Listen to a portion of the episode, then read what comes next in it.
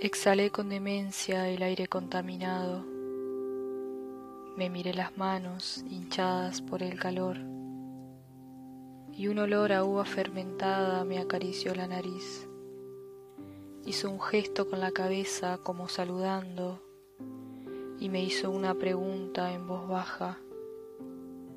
Después se fue despacito, respetando el ritmo que sus piernas alcanzaban, dando un paso tras otro sobre una única vida, frívola y llena de trabas. El pinchazo en la boca del estómago no duró en llegar. También las miradas de los otros pesan toneladas. Con un suspiro me quité el temblor del cuerpo y seguí el camino hasta casa. ¿Hasta qué punto el dolor es ajeno si se siente como propio?